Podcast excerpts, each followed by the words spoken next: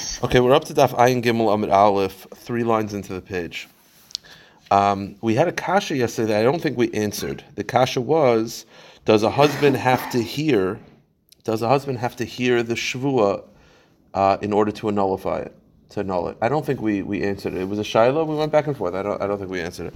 So, Boi Rabbi Bar Chama. Rabbi Bar Chama adds to the kasha. We had a kasha again. Does the husband have to hear? Here's the kasha. Let's assume that he doesn't have to hear. All right? Let's assume that he doesn't have to hear. What if he's deaf? He can't hear. Is it worse because he can't hear?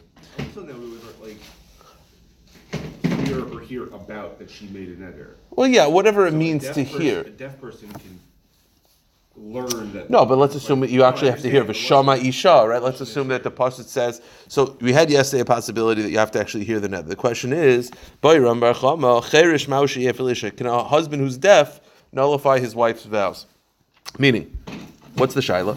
Im timtzi lomer. If you want to say bal meifar b'lo shmiya, let's assume again. We had a shaila yesterday we didn't answer. Let's assume that a husband does not have to hear the wife's vows. He'll say okay, but now let's assume that that's true. What would the halacha be regarding a deaf husband? Meaning, mishum devar mishmahu aval cherish delabar mishmahu hainu derav zera. Perhaps the fact that the husband can't hear is worse. There's a concept from Rav Zeira. Rav Zeira says, we've had this many times through Shas. D'amar Rav Zeira. Rav Zeira says, Kol haro'eh labila ein bila ma'akeves bay, v'chol she'ein ro'eh labila bila ma'akeves bay. This has to do with the halacha is that when you bring us a mincha, so there's a certain measurement, right? They would bring flour and they would put oil. The halacha is that you pour the oil on top. Now, you're supposed to mix it in l'chachila. If you didn't mix it in, it's kosher. But there's a measurement amount. If you bring too much flour, you have to separate it into two kalim. Why? Because says Rav Zeira, because it's not going to be mixed in properly. If it's too much flour, unless you separate to get the ratio right, I think it's 60 isarim to one lug of oil. But the point is, whatever the ratio is, if it's too much flour, you got to put it into a different pot to make sure that it mixes properly. Here's the kasha. I don't have to mix it. So what does it matter? The answer is, yeah, but you could mix it. You don't have to mix it, but it has to be mixable. If you bring so much flour that it's not mixable, that's a problem. What do you see from Rav Zeira? You see from Rav Zeira that sometimes, even if you don't do something, but the very fact that you could makes it not as bad as not being able to. So when it comes to a husband, let's go to our discussion. Let's assume that a husband doesn't have to hear his wife's vows, halachically. But at least he could. As opposed to a husband who's a cherish, a husband who's deaf, who can't hear, perhaps not being able to hear is worse than not hearing. Because at least a normal husband could hear. So when the Torah says V'shama Isha, it means that a husband has to be able to hear, which would exclude a cherish. So that would be the possibility that a cherish is excluded because he can't hear. Meaning even if a husband normally doesn't have to hear, but at least he could. A cherish can't. And anytime you can't do something, it's worse than having the option and not doing it. So that would be the possibility that a cherish cannot hear. Oydilma, or perhaps V'shama Isha lo me'akev. Or perhaps we learned out from yesterday's sugya that the hearing doesn't matter. Meaning, do you learn? Let's assume that a husband doesn't have to hear. Is it that the hearing doesn't matter b'chalal, and therefore a deaf person could also be made for his wife's nedarim? Or no, it's not that the hearing doesn't matter. It's that we don't really mind, but at least you can. That's the kasha. Could a deaf husband be made for his wife's nedarim? So the Gemara says, Tashima. V'shama isha prat leishas cherish. The Brisa clearly states that the wife of a cherish is excluded because he can't hear. Shema mina. You see that even if you hold that you don't have to hear, but at least you can. If you can't hear, you're excluded from the parsha. It's the Torah's way of excluding the wife of a cherish. The wife of a cherish is not b'chalal parshas hafaras hadar. So he cannot do it. Correct. Just so it's because Shema Yisrael is not hear, it's understand. It's machlekes tanoim, right? Isn't there machlekes of whether whether it's Yaitza, I think it has to do with, right? It's Machlekes of Yaitza and the Rabbanan, if I'm not mistaken. So I think it has to do with that Shiloh. So you're saying that according to the Rabbanan, that V'shama means, Shema means understand, you don't have to hear Shema, then why V'shama do you have to hear? It's a good kasha. I don't know, it's a good Shiloh. Unless V'shama is different than Shema, where the whole context over there is to understand, over here it's the husband has to hear. I don't know, it's a good Shiloh. So she wrote it down. Well, that would be the point. Wrote it out. That would be the point. Well, that would be the point. He would still be excluded, even though he's aware of it. Right. Correct. Even if. Correct. Saying, up until this, so we've always understood that it just has to be. He hears his wife made a nether, like right. Not literally here, but like he understands. Correct. His wife made it. Someone told him, someone wrote it, someone sent him a letter. Correct. Like, now we're saying that no, you actually have to hear it. Yeah. The Gemara says, okay, Another kasha. Iboiluhu baal mashiyefer shtei noshim vasachas. Can a husband be made for two wives in the darim at the same time? He has two wives, both made a neder. Why can he say at the same time, I'm made for both? I'm made for both. Or does he have to verbalize each one? What's the shaila based on? Why can't he be made for both? What's the big deal? Because it says v'shama osa. Osa is singular. Osa dafka. So osa means one. You could only be made for one wife. Or lav dafka. Or no, osa is lav dafka, one wife. It's just the Torah is picking a more common application, but it could really be two wives. That's the shaila. Is osa one or is osa two? I saw one dafka, or it's not just a common application.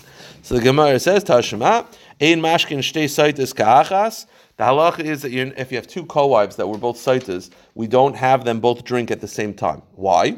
The Tanakhama says very simply, the reason why is very practical. The whole purpose of the saitas is we want her to be able to admit. She has to be comfortable. She's got a co-wife there. She's gonna feel proud, and she's gonna be like, I didn't do it. She's not gonna admit to doing anything, and then she's gonna drink the water. So we practically don't have two co-wives drinking at the same time, because it's gonna lead to problems. That's a Tanakhama. Rav Yehuda says no. Loimin Hashem is that's not the reason. Rather, the reason why you don't have two co-wives drinking at the same time. Mishum shenemar v'hishka oisa. Oisa is singular. So you see that the Rav Yehuda defines the word osa as literal one as opposed to two. Therefore, by osa, by nedarim, you'd only be able to meifar one neder and not one wife and not two wives at the same time. Go to the next page. We had this yesterday, 2 days ago. I had this 3 days ago. Baigeres, if you have a girl over 12 and a half. Visheshasa yud beis chodesh. So Amana Lamid Yoim. So the halacha was that you had a girl that got engaged. So we know that during the engagement, the one who's made for the nedarim is a combination of the father and the husband. The question is, what if the wedding was postponed? So again, the average girl that's a basula, we give her 12 months. Every other girl, 12 and a half and up, or an almana, we give her 30 days. So they got engaged. 30 days passed and she's an almana, or 12 months passed and she's a regular girl, and the wedding was postponed. So the halacha is during that time period, the husband has to support her financially. The question is, can he now be meifar the nedarim exclusively on his own? Do we say that because he is in sole support of her financially, he's allowed to be meifar her nedarim? Or no, they're two independent concepts. There's support and then there's nedarim. So the Mishnah says, Rav Eliezer says, because the husband has to financially support her, he is also he has the rights to be made for her nedarim because he's her husband in all areas, meaning he becomes her husband. Not regarding the living together, they still need nisuin, but for all intents and purposes, for financial purposes and for nedarim purposes, they're married. Chachamim, no, ain't by meifar. I want to say no. You're not the married. You're not married until you're married. So you have a machloekas in our Mishnah of whether after 12 months and there was a postponement, can the engaged fiance be made for the nedarim exclusively? Rav Eliezer says yes, Chacham say no. So the Gemara wants to say this l'chora, this machloekas. I'll just tell you the flow of the Gemara. It'll take 2 minutes.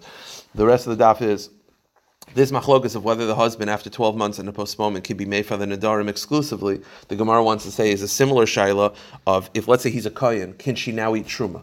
So we were under the assumption, first daf in Ksubis, yes, after 12 months and there's a postponement, he's financially responsible for her and she can now eat truma.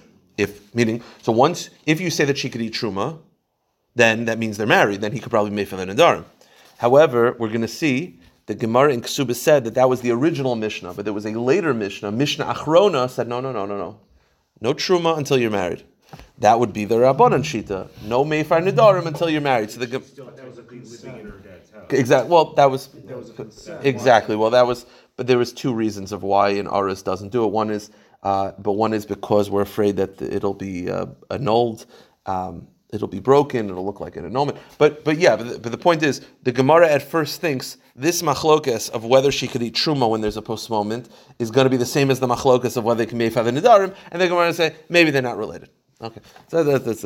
Amar Rabba, Rav Eliezer, who holds that after 12 months and there's a postponement, the husband can be made for the nedarim exclusively, is Mishnah Rishonah Amru Davar Echad. It's following the same thing as the Mishnah Rishonah, which is that she could now eat truma. We're assuming that they're in lockstep. If Rav Eliezer holds that he could be made for the nedarim, then they're fully married. He probably would also agree that they could eat truma. And the Rabbanan who feel that they can't be made for the nedarim would probably say that they can't eat truma. And the Gemara is going to equate the two. What are the Rabbanan? Shita Ditnan. The Mishnah says in the beginning of Ksubis, when they got engaged, it was customary to give her 12 months to get herself ready for the marriage. After 12 months, if there's a postponement, then she now eats from his food, meaning he financially supports her. And if he's a kayan, she can now eat truma. Aval hayavam, now just finish up the brisa. The yavam einoi machal b'truma. A yavam doesn't, meaning when a woman is falling for yibum, although during the time where she's waiting for yibum, she's engaged, so to speak, she cannot eat truma. It doesn't matter how long she's been sitting by the yavam. She could sit by the yavam for 2 years. There's no it's not. Although conceptually during the engaged the arus period and the yavama waiting for yibum period are equatable, but not regarding truma. And the brisa speaks it out. Let's say the husband died, the first of Tishrei, and then 6 months later, the husband got engaged the first of Tishrei. So 12 months later is when she could start eating truma. 6 months into the engagement, he dies. Then she's 6 months waiting to do yibum, doesn't combine. More than that, let's say she was engaged for 11 months and 27 days. And then the husband dies, and she's 2 days, but it doesn't combine. Or the opposite, 1 day engaged, and then 12 months by the yavam. It doesn't eat truma. By the way, the Rashi brings down from Taisvis, he brings out a shita, which is attributed to Taisvis later on, that Rashi brings down. The implication is, though, that if she was 12 months by the husband, and then she was already in truma, and then the husband died, she could continue eating truma by the yavam, which is a debate in the Rishonim. Fine. The point is, the first Mishnah says that if there's a postponement, she eats truma, and yavam not, fine, but she eats truma by a postponed engagement. Says the Gemara, Zu Mishnah Rishonah, that was the first Mishnah. Bezdin Shalachreim Amru, but the later Mishnah said, Eina Isha Cheles B'Truma Chitanis L'Chuppah, there's no eating truma until you get married. So therefore the Gemara is assuming that our machlokas of whether, when there's a postponement, could the husband be meifar exclusively, is the same machlokas of whether she could eat truma. If you hold that she could be meifar, then you probably hold she could eat truma. If you hold that he can't be meifar because they're not fully married, you probably hold that they can't eat truma. And our Mishnah and that machlokes are the same. The Gemara says no. Amrli Abaya, Dilmalohi. Abaya says they're not equatable. Adkan like Kashmina Mishnah Rishonah Elamecha b'truma derabbanan. Avanidarim deoraisa emelo. First of all, maybe over there says Abaya when it says that after 12 months she could eat truma, maybe it's referring to rabbinic truma. Who said that it's talking about biblical truma? Maybe it's rabbinic truma. Meaning, maybe it's either truma bisman hazeh or truma in the times of Gemara in pots that were not perforated. Meaning, who said that it's biblical truma? Meaning, maybe for rabbinic halachas we say they're married, but for hataris nedarim, which is a biblical concept, maybe not. El gab nedarim emeloi v'ad kan lo yishamel l'Rav Eliezer el gab nedarim k'di Rav Pinchas mishmei derava dermer kol nederes adaz baili nederes avot truma afilu deran nami lo yachal. And the opposite, maybe Rav Eliezer's shita is that the husband could be made for the nedarim not because they're actually married, right? We're assuming, why is it that the husband could be made for the nedarim, the orus could be made for the nedarim after 12 months? You say because they're fully married, then probably he could eat truma. Maybe not. Maybe it's not that they're fully married in halacha. Maybe they're still engaged. So you're going to say, so why could she be made for the nedarim exclusively? So this is interesting. It's Rav Pinchas Mishmei Derava. He says, Kol ha-nederes adas ba'ili ha-nederes. Rav Pinchas Mishmei Derava says, what's the rationale that a husband could be made for the nedarim? I mean, it's a biblical concept, but if you had to give a time of dekra, a reason for the Torah, the reason is because when a woman makes the neder, she knows that the husband has rights to knowledge. She knows that it's going to affect him. And she sort of builds in as a caveat, if he doesn't want to, it's sort of like a t'nai. Meaning, when you learn this Gemara, before this Gemara, you'd say, a husband has the rights to nullify, I'm not sure why, and therefore, after 12 months, if he's postponed, and the husband has the right to do it, that means he's fully married. So Mustami could eat truma. Says Rav Pinchas, that's not the reason at all. Maybe they're not fully married. And maybe she can't eat truma at all. So why could the Aris do it after 12 months? Why could he nullify the vow? Because the reason why a husband can nullify the vow is because when a woman makes the nether, she knows these things are going to affect him. And therefore she's sort of making a stipulation. This nether only takes effect if he's cool with it. So when they're engaged, she doesn't rely on the husband entirely because she knows she's sort of in between two houses. She's got her dad and she's got her husband to answer to.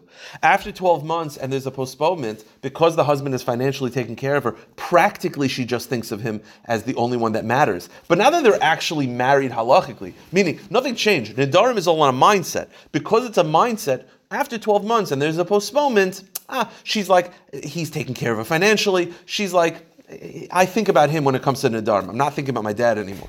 But when it comes to eating truma, perhaps you can't eat truma at all. Meaning, perhaps the sheet of Mishnah Rishonah doesn't mean that they're actually married when there's a postponement regarding any halacha. It just means that when it comes to nedarim, which is that the wife thinks, who will this affect and who do I care about and who do I want to make sure is into it, and who if is maskim has the rights to cancel, she thinks about her husband. But it doesn't mean they're actually married. So when she makes an error 13 months after she got engaged, she's not thinking about her dad, and it's all correct. His responsibility. Correct. So exactly. She's just thinking about whoever's taking care of her financially. Married. Exactly. So they're not officially married, so she can't eat truma. But regarding nedarim, she thinks it's whoever she thinks will affect, whoever she thinks that's the person who I have to sort of answer to. So she thinks you have to answer to her husband, but it doesn't mean they're actually married. So perhaps regarding truma, it's unrelated entirely. All right, we'll stop here. Sorry. I know. Next time. It was quick.